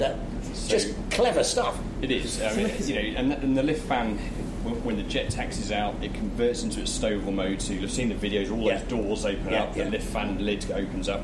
The lift fan then engages, a big clutch drives from the main engine into the into a clutch, into the lift fan, spools that lift fan up, and so the lift fan and the main engine are both running as the jet goes up the deck, and then it increases the thrust as it needs it. But it's phenomenal. Yeah, I guess you want to know that lift fan's going prior to that. It is, yeah. but it works, and you know. Yeah. As we were saying earlier on, Ed and I both flew Sea Harriers, and there was no apogee in a Sea Harrier going off the ramp. It just went off dead flat if you were lucky. Some days it was flat and a bit down, which was always a bit of an eye-opener. GR9, bigger wing, bigger engine, you got a much greater performance. The jet really sort of started to look like it was climbing away. Particularly with the big engine. Yeah, the big engine was huge. Yeah. I never flew the big engine jet, did it make a difference? Huge. Rocket ship, yeah. Huge. Whereas the F-35 just shoots off. It's incredible. Yeah. Now, we did some testing last year where it was deliberately, we took it to the absolute min distance that was calculated safe to do, just to give ourselves confidence. So we got some flat. See where the line is. Yeah, but all that was really well worked out. I was just going to say... about that testing that you did last year, I think we mentioned already that it was developmental testing. Yep. So the first time the jet was coming to land on the ship, so very much test pilots, very much instrumented equipment, that side of things. This year, it is frontline pilots doing it. In the next few weeks, it's the frontline pilots doing it. So we sail in days' view now to go across to America. Not with the jets initially. We've got some other trials the ship's going to do. It's going to get itself very hot just to make sure we can operate in hot climates. Feels very hot. It does now, I know. It's going to go 30 degrees C to do it. Yeah. We're going to do some rotary wing flying trials just because we need to expand the envelope of helicopters operating on here, and then we're going to pick the jets up early October. So you'll just come back a bit, so they'll just launch. No, they're going to fly out and meet us there. So they'll fly out from the UK and from Edwards Air Force Base. Okay, two separate locations where we've got UK F-35s. They're going to meet us probably in South Carolina, Marine Corps Air Station Beaufort, and they'll launch onto us once we're out at sea. Amazing. But to go back to your point, then yes, it's all about now looking at how we operationalise and use the aircraft in that operational concept. But it's not just about the ship as well, it's about all the ships that make the task group up as well. So we're going with a destroyer, our Type 45 destroyer, we're going with a Type 23 anti-submarine warfare frigate as well. And the key thing, because the jet's proved itself already, it's been out, it's flown some operational shader missions as well, out of Cyprus. We've got to now make sure that everything it can do from a land base, we can do it at least as well, dare I say it, if not even better, from the maritime and in the maritime. So it's got to be able to talk to all the other ships and still be able to deliver on that strike mission. Now, you don't have a carrier air wing here, do you? It's a tailored strike group, is that correct? So we do call it a carrier air wing. Okay. Yeah, we're not in what we... Sometimes the word tailored gets used, but it's very much a carrier air wing. It's all of those elements that come together to form the air wing. So right now, you're looking at the deck, no aircraft at all. As we sail later this week, helicopters from Royal Naval Air Station Yeovilton and Royal Naval Air Station Culdrose will join us, and that will be a mixture of Merlin Mark 2s, the anti-submarine warfare helicopters, Merlin Mark 4s, which we use for a number of roles, one of which is stores resupply, but also to look at things like joint personnel recovery and also the being able to put Royal Marines ashore. So we'll have those. We'll also have Wildcat, which is the modernised or the new variant of the Lynx helicopter, which will join us and be in our frigates and our tanker support ship as well. So we'll go with a initially rotary wing, air wing, and then when the jets come in, that will form up. And this is all steps towards what our final air wing will look like for the first deployment in 2021. Where we'll have more helicopters and more jets. So I guess my follow-up question on that then is, who designs the air wing before you go? Do you guys get together with a pen and pencil and say, we want a... it's got us so long. So if it's wrong... it was buckets. How many people are we talking, by the way, on board when you sail? So the ship... Broadly, Ed, we're looking at about 800 or so people that ships come from. Yeah, 800. And if you were tooled up with Marines and pilots and everybody else, then we're looking closer to 1,500 people. So in the ship, about 1,500 people, and we're fully tooled up, ready to go with an air wing, with Robins, and we'll have that this year. But, so there's one there, but so with the ship, there's essentially the similar size to a Nimitz class. Yeah. When you guys were sailing on deployment with the Americans, how many people inside that with an air wing? Upwards of 5,000 people. What? Yeah, so there is a big difference there. So to deliver the same effect. Yeah, and I think it's amazing, and this is in a way that the benefit we've had of being able to step back and take a fresh look at the way we design the ship. There's a huge amount of clever British engineering that has gone into the ship design as a whole, which enables us to do what we hope is a very similar level of operational output, but with a far fewer people on board through the use of automation, particularly things like our weapons handling systems, etc., which are largely automated. Because the reality is, we just the Americans are very, very good at what they do.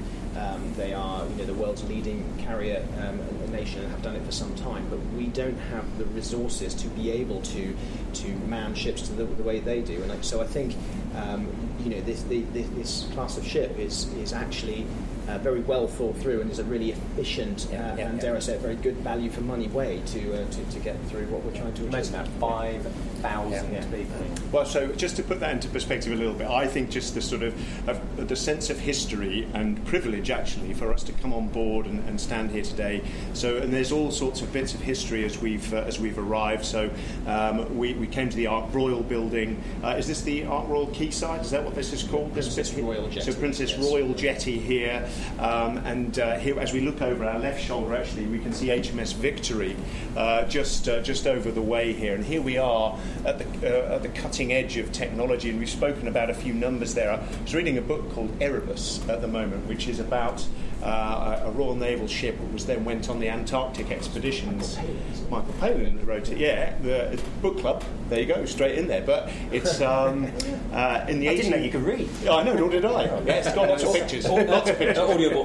Now we got it. Okay. But it talks about, so this, the ship Erebus went off, it did a 4-year Antarctic expedition, but it was just over 100 feet long, and it had 160 people on board, and at the time it was the cutting edge. But the sense of excitement that it describes of the whole nation of that voyage, and actually we're stood up here on Flyco now, and we just watched what I think was the Portsmouth Cat come past, and the whole of the civilian, what must be a pleasure craft of some sort, was crammed with people all looking at what is this incredible aircraft carrier that we're lucky enough to be standing on. Pretty proud moment for you, when you set out. And now I think when we come back in December, the second one will be more just a stern of us, HMS Prince of Wales. So we look at stern of us in December, there'll be another one of these. Now, that's a good photograph once. After that, the whole idea is we've got two, so that one's always out there doing the job, or being ready to go to do the job. Yeah. So, but you're right, it's great. I mean, the juxtaposition with HMS Victory just there is incredible. Yeah, and we're looking actually down on one of the ferries coming, which just looks tiny. I was saying to Ed that we went into to Malta on Illustrious. And when we were there, one of these cruise liners came in and parked next to it, and it made Illustrious look tiny. But that won't be the case with Queen Elizabeth. You've got a phone call to me? I've got another. I'm good at the moment, but that's right. So 4 of you here have served on Illustrious. Is it Illustrious or Invincible? The Invincible class, of which there was Illustrious, Invincible, and Ark Royal. Yeah. So, just from your initial impressions, then, gents, how would you compare the two? It's difficult to say, to be honest. I mean, I got that same sense of excitement. I said to the guys, actually, just the smell as you come on board is like, well, I'm back on the carrier.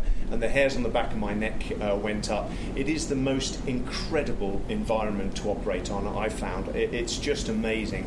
And the guys have already spoken about the whole fleet concept, but the crew concept as well. And operating on a carrier, particularly in aviation, we call them the chockheads, the guys that marshalled us around the ship. The accuracy, you were absolutely at their disposal. You followed their command to the letter in terms of how they marshalled you around. Now, although the Queen Elizabeth here is clearly significantly bigger, it's got that same feel, that's of course that same professionalism and that same focus to do a job of which the guys have just both described. So it's what it does for me is it makes me want to get back into an aeroplane and blast off again. And she's not bigger in order to provide more space for aircraft to aircraft. She's bigger and able to operate more aeroplanes and therefore have a greater effect. So this will become a busy deck, and those aircraft handlers out there will very much earn their money. You've got a hell of a job, that's the same way.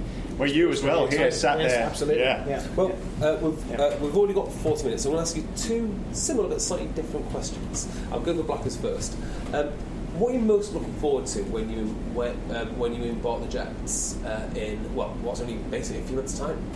I think it's seeing more than the two we had last year, so we'll start to see an increase in number of jets, which is always a good thing. But it's about getting frontline pilots on here now and seeing that mixture of Royal Air Force and Royal Navy pilots operating from the deck of a UK carrier once more. That's going to be brilliant. And it will also be the first time a UK jet has landed on a carrier, so it's that sort of combination. There's a lot of history there, isn't it? Yeah, huge. Yeah, absolutely. The last one would be what is the biggest learning point which you've had so far, which you wouldn't necessarily expect it? That's an interesting one. We are learning every single day. I can't put my finger on one in particular. I think the whole idea of us going this autumn is to do that operational test where we will get some things right, we will get some things wrong. The idea is that we learn from all of that and take it forwards.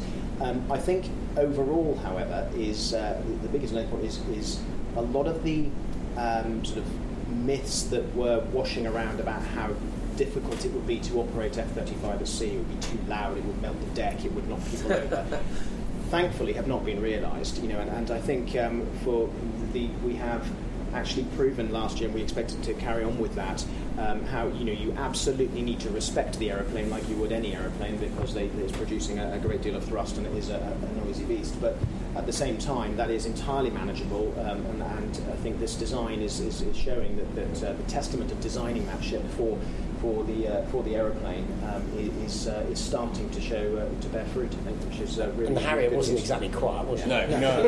Hey, I've got a question. I'm sorry to now clearly we all have fond memories not only of operating off the ship, but it was a very close knit community. It was a very social time, so we've all got fond memories of the wardroom and also the quarter deck. Now, the quarter deck on Illustrious was a fantastic place to be, at the back of the ship with the capstans there, a teak decking there as we looked over, and we may have once or twice shared half a glass of wine, maybe half a gin and tonic, something like that. How's the quarter deck here on Queen Elizabeth? I'm afraid that's one of the you hit on one of the problems with the design, shall we say, is that the quarter deck is not to the same standard as we had before. Right. But you do hit. We have a very good wardroom. And I think we can think and laugh back at the good old memories, but actually what I've been privileged to see in British and French and American carriers is the provision of that wardroom to allow that kind of social mingling across the ship and across every single department and every single squadron is really important. And I think for those of us who only know that, it kind of goes past you, but I think it's a really important way in which we get everybody on board, we understand everyone's roles, and I think it makes us a much more integrated and better whole ship's company as a result. So final question. Final question, because I know we're going to lose you, Blackers, in a bit, but we've not actually, and so we can't go into a huge amount of detail, but I guess we've been fortunate, the ones, the three of us that fly, in not having ejected over the years, and there's just a throwaway violence point that you make. Do you want to give us a couple of minutes? Always good to end on you banging out. That's the finale. How it came about, and would you recommend it? To live, yes, because I wouldn't have done it if I hadn't used ejection seat. So Martin Baker ejection seat, but 19 years ago now, 2000. I was lining up on the land-based ramp in a Harrier. My fourth ever sortie in a Harrier. The first time I was ever going to go off the ramp. Lined up to go at 250 feet. You can kind of guess what's coming next. always really good on the acceleration to start off with, and then the engine failed about halfway up the ramp. So the aircraft never achieved that flying speed that Ed talked about. I was in a two-seater with an instructor, and as we got to the top, it was very clear we were only doing 10 knots. We weren't going to fall backwards down the ramp. We were going to topple off and go in. So actually, in some ways, it was probably one of the worst crashes you've ever seen. But to stay in the aircraft would have been catastrophic. Were you instructed to go? No, the old Harrier two-seater that I was flying then had no command ejection, and in fact I left before the instructor decided to go, so followed me out. You literally would have just kind of trickled off the top. It's about 17-foot high ramp, so you'd have nosed, well, the jet did. Yeah. So about a 30-odd G ejection to 150-odd feet. And did you think about pulling the, was it a obvious conscious thought about pulling the handle, or did it just happen? Obvious conscious thought, absolutely 100%. So we always do a takeoff and emergencies brief before launching, and that takeoff and emergencies brief saved my life, because one of the what-ifs was, what if the engine fails or the aircraft doesn't fly from the ramp? And it was, it was very clear. So to pull the handle was a no-brainer, but it was I'm now going to eject, pull the handle, and in slow-mo, can you remember every... Absolutely every single bit of it. Yeah, the whole lot. So seat firing, canopy going... Which was in about a second. Was it miniature detonation cord in that Harrier? It was, yeah. So for the benefit of the people listening, both of you... I think it's just one today. There's a small explosive sort of zigzag down the canopy. It is plastic explosive that detonates so that the seat can come through. Yep. In a Typhoon or an Typhoon, it's just like the F-14 that you see in Top Gun, where it's charges around the canopy that take the whole canopy off. But so you went through canopy. That, yep, absolutely. Remember the canopy going. Remember me going through it. Remember watching the jet get smaller because I foolishly kept my eyes open. Watched my instructor eject out underneath me, and then. Are you meant to keep your eyes open? It's probably advisable to close them, but you had a visor. You got your visor down, so it's protected. I think it shows a bit of capacity, to be honest. Not really stupidity. And then under a parachute, 3 seconds later, back on the. So there's the thing there. So at that apex, did you think? I can see my house from here. I hope the chute opens. I didn't think that part never opened my mind. It was when you hit the floor. Did you get straight back up, or did you take a few seconds? I didn't. Just because I wanted to check out that my body was fine. Were you okay? Yes, I was. Yeah. Good effort. I mean, at the end of the day, better to be slightly hurt using the seat than dead. We're actually we're quite lucky here. Actually, we've got 4 Harrier operators, and for only 25% with ejected, it's quite a good. You're the only 3 that haven't. I think there was a point at the end of the 90s when it was happening every other day. Yeah. It was ridiculous. Yeah. Well, I guess on that note. We're very glad you're here, Blackers, and for both of you, and we're going to catch up with Ed for a bit more. And to give us time, 3 days before sailing, to ask. Fantastic. Thank you so much. Not at all. It's been an absolute pleasure. So, thank you. I'm going to depart. Ed's going to, I think, give you a bit of a look around the ship and some more. And if you have us, we'll have to come back and see how it was. After the deployment in the next few weeks. Or we could fly out to America. Maybe we did that. Hey, but thanks very much. Thank you. Cheers. Well, I'm sure we can all agree that was bloody brilliant. Just one more thing before we go to questions. I know we thanked him on board there, but a huge thank you to Ed and Blackers there for pulling out all the stops to get us on board and. They went way above and beyond as well with the tour of the carrier, getting out onto the flight deck and everything. And right now, as we speak, they are somewhere in the North Atlantic, probably sailing through the remnants of the hurricane as well. So, everything we've talked about is fully in perspective now with those guys doing their jobs on board. Well. Do you remember them telling us they had a small problem with the carrier? Do you remember that? The small problem was they wanted to test it in high seas, and they couldn't find seas high enough to adequately, to move it adequately enough to test it. Yeah, that's right, because they'd gone to the highest sea states they could find, and she still didn't shift. Yeah. Yeah. It sounds like a humble brag to me, but anyway. We're introducing humble brag onto this as well. Exactly right. You're definitely crossing the streams. Yes. Yeah, actually, before we go into... no, actually, let's not do that. Let's just go straight into questions. Goddard, hit me with some questions, please. Right. Now, I'm just scrolling through to find a particular question. It was Ian Savage who came up with – he was straight back there, friend of the pod, which I think is a really good question and crosses definitely our favourite subject here. Would you have fancied trying to land a Spitfire with its narrow landing gear onto an aircraft carrier? Yes. Would that be before or after you won the Red Bull Air Race? No. Right. Let's go back to the banana boat carrier. Yeah. I was talking to a mate down at Headcorn. He'd operated Corsairs and Seafires, and he did, I think he said 115 landings he'd done. Hang on, which Corsair? Yeah, no, Corsair and Spitfire, Seafire. And I kind of went, oh, mate, I bet the Corsair was so much better because it had wider gear.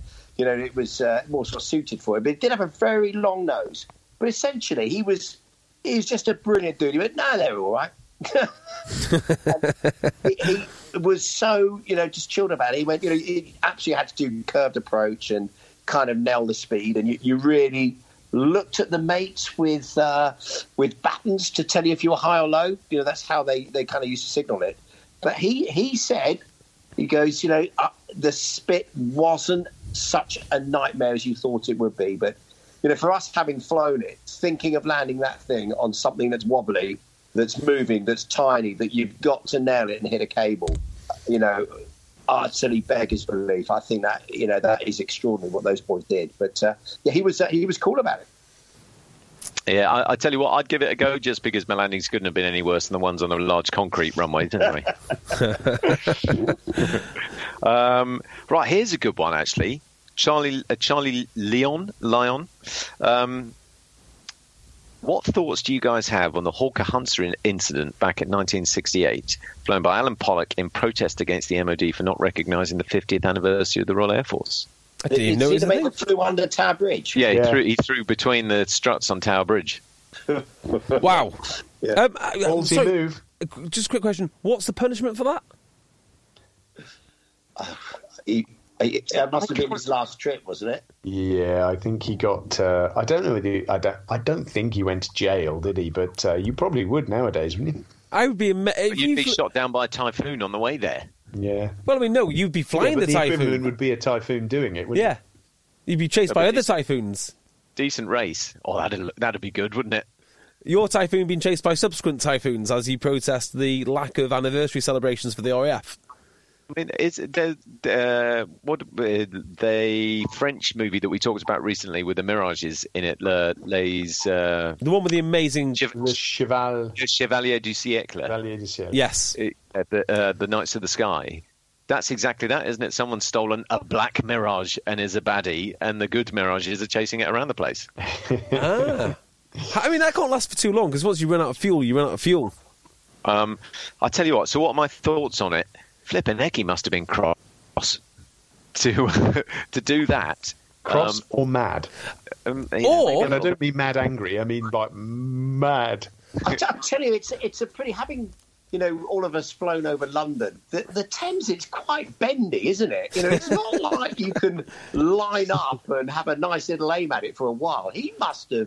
That is some flying to get it. I mean, it's got to be 20 foot or something to get a Hunter down that low on the Thames. It's.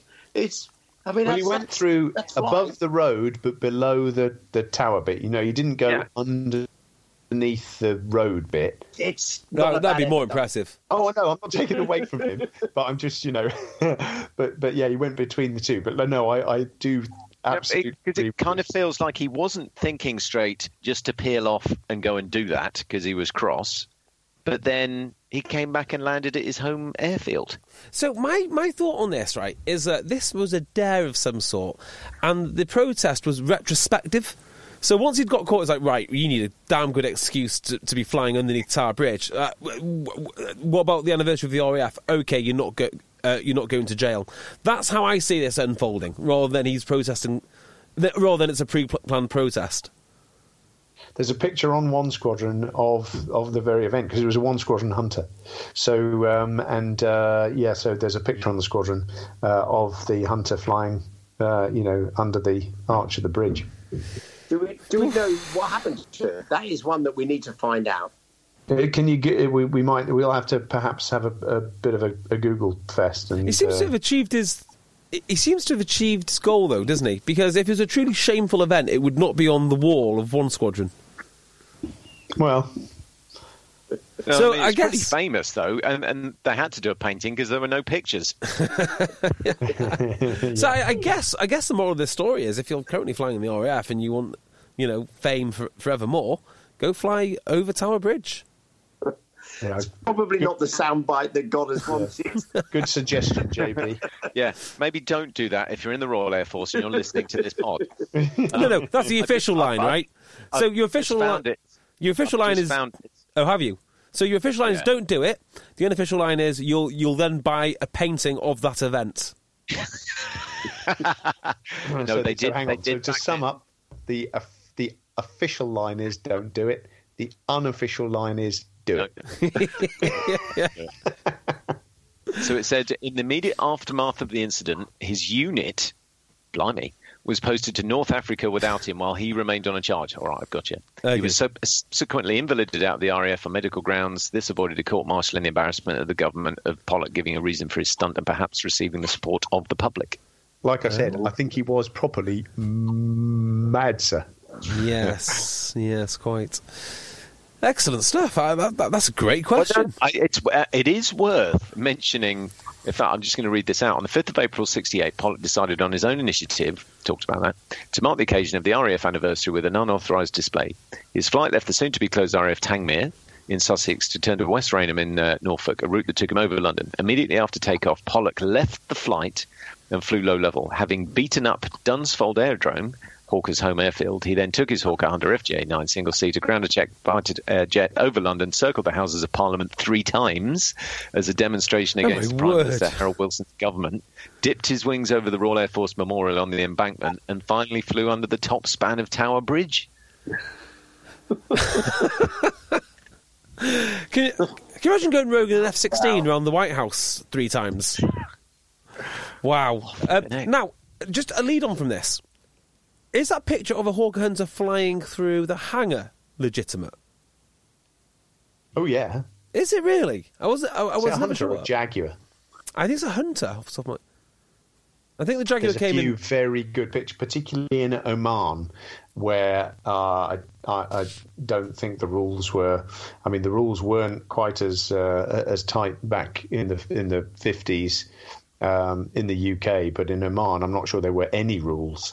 And there's pictures of Jaguars at quite literally 3 feet, you know, and going through hangars and that sort of stuff. Well, did you see the flogger video that I posted, that I tweeted the other day? Yes, I saw it. See, if you spent a little less time on Twitter... 6 inches above the ground in this thing, doing about 600 knots across an airfield.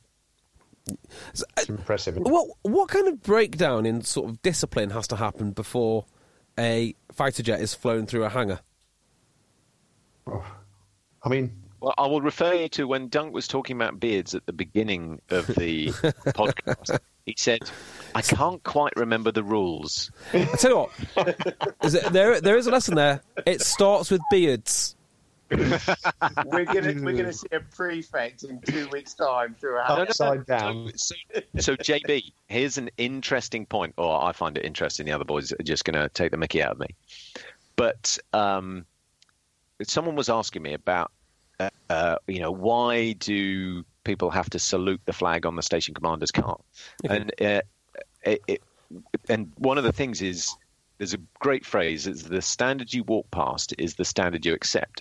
So when I was a station commander, you'd see people walking along the road and you'd kind of see them and you go, come on, son, you can salute, go on. You know, oh, you didn't. So I'd stop the car. Oh, no. I'd reverse back. And I thought about this before I did it for the first time, but I didn't just shout out of the window, what are you doing? You're supposed to salute me, because it's all about me. To me, the point was, that was the one thing that I knew that they had to do when I drove past. And if they didn't do it, what else were they not doing that they were supposed to be doing? And I was telling this story on a course, and this guy said, I think it was Van Halen, on their rider, used to say that, right, we want a big jar, big thing full of whatever, brown M&Ms. Oh, I know this. I was telling this story literally the other day, literally on Saturday. Yeah. Go on. And so they pitch up and there's a yellow M&M in there. That's it. Not they're going to throw the teddies out the cot. They then ordered a full structural survey of the place that they were playing in, because it was about attention to detail. And it's funny, what got to me there was your point about beards. It all starts with beards. And so on operations, it's easy for standards to slip because you're on ops, big moustaches going, but there still is a reason to have that discipline, because as soon as it starts slipping, that's when you get people flying through hangars and stuff like that, because it's just the next step. Yeah, I told that exact same story on Saturday, because I asked in the green room of Twickenham when we were doing our live show, where is my bowl of brown M&Ms? There you go. Yeah, but the reason that I... Did they bring one? The reason I understood it was because it was a breach of contract. So if they'd... In the contract, it would say... no yellow M&Ms, or only yellow M&Ms, or only Doritos which are unbroken. So if there was something wrong with the venue or they didn't like it, they could walk out because the contract had already been breached by the M&Ms. There you go. But whatever it is, it's about attention to detail, isn't it? Yeah, it is. I've just got a rugby one on that, which is a player called Jamie Peacock, who played for the longest time in rugby league. And his thing to the kids, to the academy lads, is you always touch the cone. So you're sprinting between two cones, you always step to the cone or over it. Because he did a little calculation, which is if you were a yard short of that cone, you had 20 sprints, and then you'd be doing that multiple times a week over multiple months, over multiple years, how much work have you missed out? How much does that attention to detail cost you? And it's a good point.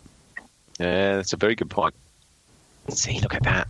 Right, because with the interview, we've been going for about 3.5 hours now. A million years. Here's a good one. And I do want this to be the subject of the next podcast. But watching the Top Gun, this is from Nick Blakeow. Watching the Top Gun 2 trailer, and Tom Cruise isn't wearing gloves when flying the F-18. And I noticed there's a trend among pilots of cutting off the fingers of gloves and of using the switches in flight. Is this safe? How do you touch screens in the F-35 if the pilot is wearing gloves? Now, I think I did a little thing on Twitter about this, because I noticed exactly that and mentioned someone... I think it was on the ITV programme that one of the American guys had cut the end of the finger off of his glove. The guys that I flew with, a lot of the guys in the F-16, used to cut the fingers off of button-pressing parts of the glove. And that was a factor of... the US Air Force flying glove being this big sort of thick green, like the sort of, not a mitten, but, a big old thick glove that you'd put on to go outside. Whereas the RAF flying glove that the three of us have worn forever is so soft and smooth, you don't need to do anything with that in order to, be able to feel all the buttons and switches. Face. Yeah. Very much like it. Exactly. Well, I mean, what do you think, boys? Parker, you must have... I don't know what I guess the Dutch guys flew with the American gloves. Did you ever fly with them? I couldn't. I didn't like them at all. Yeah, I guess sort of back... I learned, but that was on sort of aircraft where you didn't really need it. But you're right, the sort of the big displays in the Typhoon, I tended to... I don't know why. I would not wear my gloves until literally just before takeoff. So doing most of the sort of messing around with the kits, I just preferred not wearing them. But... it was okay, wasn't it, with the RAF gloves? But I never took my gloves off. Didn't like it. No, I tend to not fly with gloves so much now, but that's because I'm old. Hey, Dunk, anything to add on gloves? Nothing at all. What, you got no hot glove chat whatsoever? Right, so here's one, and I'm going to give you some advertising here, Dunk. But this is from Lisa Harding. Friend of the pod, which, by the way, did you see any of her things on Twitter? I think it's a particular program that does some sort of time-lapsey. So there was a picture of a hot start and a Spitfire with the yes, flames coming out, and then but the clouds moving over the top. So it was like a moving photo. It was flipping. Don't say it's a video, a moving photo. There was a particular way. Is this like synchronized walking? Yeah, it's actually, I think, but Lisa says Bangles moving photos. I love this, actually. The fact that YouTube, eh? Look, I got it in there before you boys. You did. Well done. Is the Mason. I love the fact you are called the Mason, like the Donald. Looking forward to his grilling at the Petwood Hotel on the 28th of September for the John Egging Trust. And is he bringing Parky for backup? Well, I am looking forward to it. It'll be great. But, you know, we're talking about John Egging Trust, which is a charity close to all of our hearts, I know, because John lost his life, sadly, when Goddard and I were down at Bournemouth displaying. And the charity that's been set up by his wife in his name does some fantastic work. So I'm actually organising a bicycle ride, which is a week on Sunday. So I've got that to sort of concentrate on first, but then a week later, then is the event at the Petwood, which I'm really looking forward to. I haven't really, as per usual, these things, and I'm sure you're just the same. I haven't really thought very much about what I'm going to say. I think just get out there and dit on, much as we do now, and you know, I think the grilling side of things, as you say, the questions are actually the most interesting part, aren't they? Because you can interact a little with the audience, yeah. And at least they're asking you the questions that they want to hear the answer to. So no, I'm really looking forward to. Be great. Yeah, I did exactly that up at RAF Cosford 2 weekends ago. Drove up there, and I mean, it was a reasonable turnout. It was about 80 or 90 people, and I ditted on about flying on BBMF, some of the stories there, and we had some great questions and answers in there. It was brilliant. Any jokes? I told some jokes. Yeah, I told lots of jokes. Not going to tell you then. Because, exactly right. Classified. I think that we should just say before we move any further, because we have sort of given Goddard a bit of a hard time about the jokes this evening, but he is, in my experience, the master of pulling out a joke on the spot. He knows like a billion of them. Much like Parky can remember all sorts of paraphernalia about different aeroplanes, Goddard can pull out a joke on the spot. And sadly, he shied away from it this evening, but, you know, I think we should try and just encourage him one last time. Come on, give us your best joke. Come on, give us a good one. What bees make milk? Go on. Boobies. Anyway, excellent. So the one that I was going to say on this particular point, that the reason I saw JB on Saturday is because JB, in his other life, his main life of the Egg Chasers podcast, had done a live show at Twickenham. I listened to that the other day, and I was just saying to JB before we started, it was flipping brilliant, you know, and it sounded like the interaction with the audience and everything that you did there, JB, was really good. We had talked about, with Lisa possibly doing one, we need to get on and do this. I'd love to do a live pod just before. I would love to do it. We will. It will definitely happen, probably sometime in 2025, I would imagine. I'd say so, yeah. I'd say so. When we definitely will get there. When our diaries clear up a bit. 2025. Okay, well, before we end this, I just want to add at least one other thing. Me and Godders ended up... Godders and I. Yes, thank you. Ended up getting interviewed by a magazine called Wings. I was wondering, have you seen Wings? Have you been interviewed by them yet? Who, me? Yes. Well, both of you. You're both meant to be interviewed by now. No, no one's... I haven't heard from them. Well, they're going to be in touch. These guys are amazing. Yes. That's the point. If you like this this podcast, you're going to love this magazine. Me and Goddard were lucky enough to meet the guys that do it. It's basically a labour of love. It is the magazine version of what we are doing. And just mighty impressive guys. So if you get the chance and you want to have a look at the magazine, Wings, I think it'll be third edition soon, and there'll be an interview with me, Goddard, and actually you two, but you don't know about it yet. Right. Yeah, the guys were brilliant. I was just so impressed about a guy who was passionate about doing something, got off his bum, has tried to do it on a shoestring, but it's an amazing magazine, you know, real beautiful photographs in there as well. Just fantastic. Yeah. I would add this as well. We did it at Biggin Hill. Now, Biggin Hill seems like the most illegal facility that I've ever seen. I imagine if you were going to fly in illicit contraband, Biggin Hill would be the place to do it. It just has that feel, that overall feel. That's because that's probably the first sort of private airfield you've ever been to, isn't it? Yeah. I was like, wow. Because you're used to massive security in... yeah.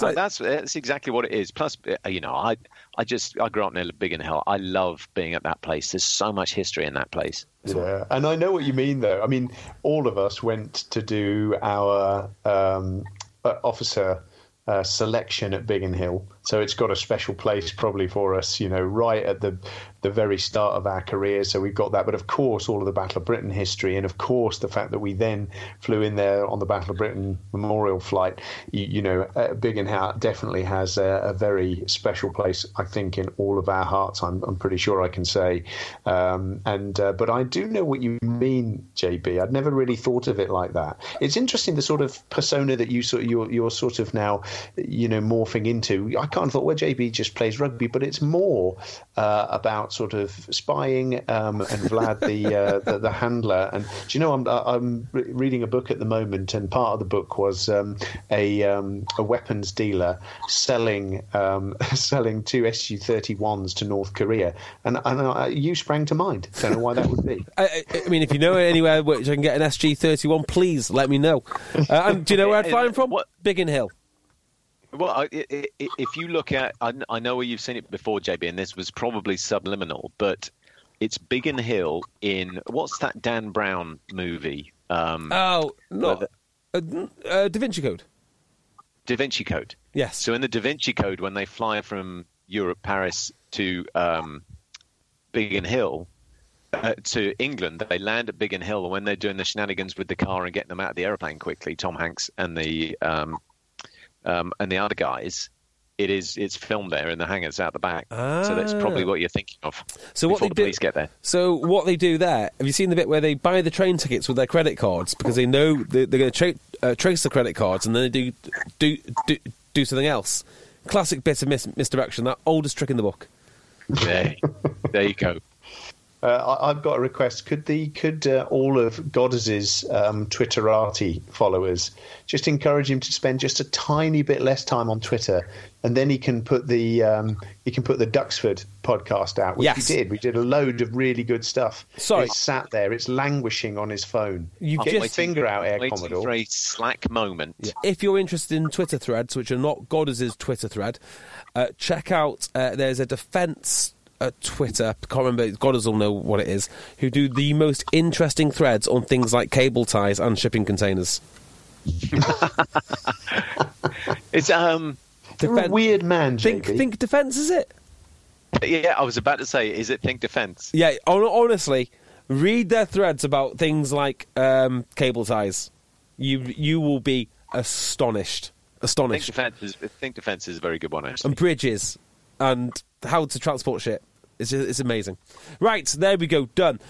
Follow us on Twitter, at Pilot Episodes Pod. You won't find us on Facebook because we're not there. And we might do a live podcast one day from somewhere near you, but maybe not. Until then, we will come up with another date and probably have another podcast maybe next month. So from me, Dunk, and Parky, goodbye. Bye. Goodbye. Bye. And we're out. Well done. Hey, it's Paige DeSorbo from Giggly Squad. High quality fashion without the price tag. Say hello to Quince.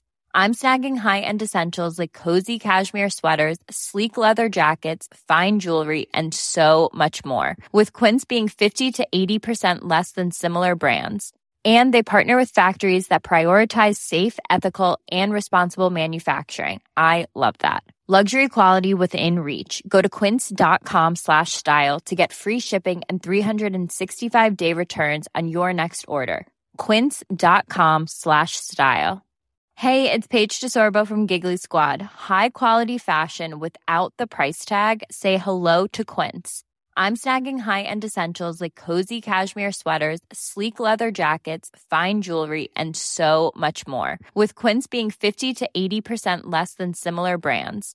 And they partner with factories that prioritize safe, ethical, and responsible manufacturing. I love that. Luxury quality within reach. Go to quince.com/style to get free shipping and 365-day returns on your next order. Quince.com/style. Imagine the softest sheets you've ever felt. Now imagine them getting even softer over time. That's what you'll feel with Boll & Branch's organic cotton sheets. In a recent customer survey, 96% replied that Boll & Branch sheets get softer with every wash. Start getting your best night's sleep in these sheets that get softer and softer for years to come. Try their sheets with a 30-night guarantee. Plus, get 15% off your first order at bollandbranch.com. Code BUTTERY. Exclusions apply. See site for details.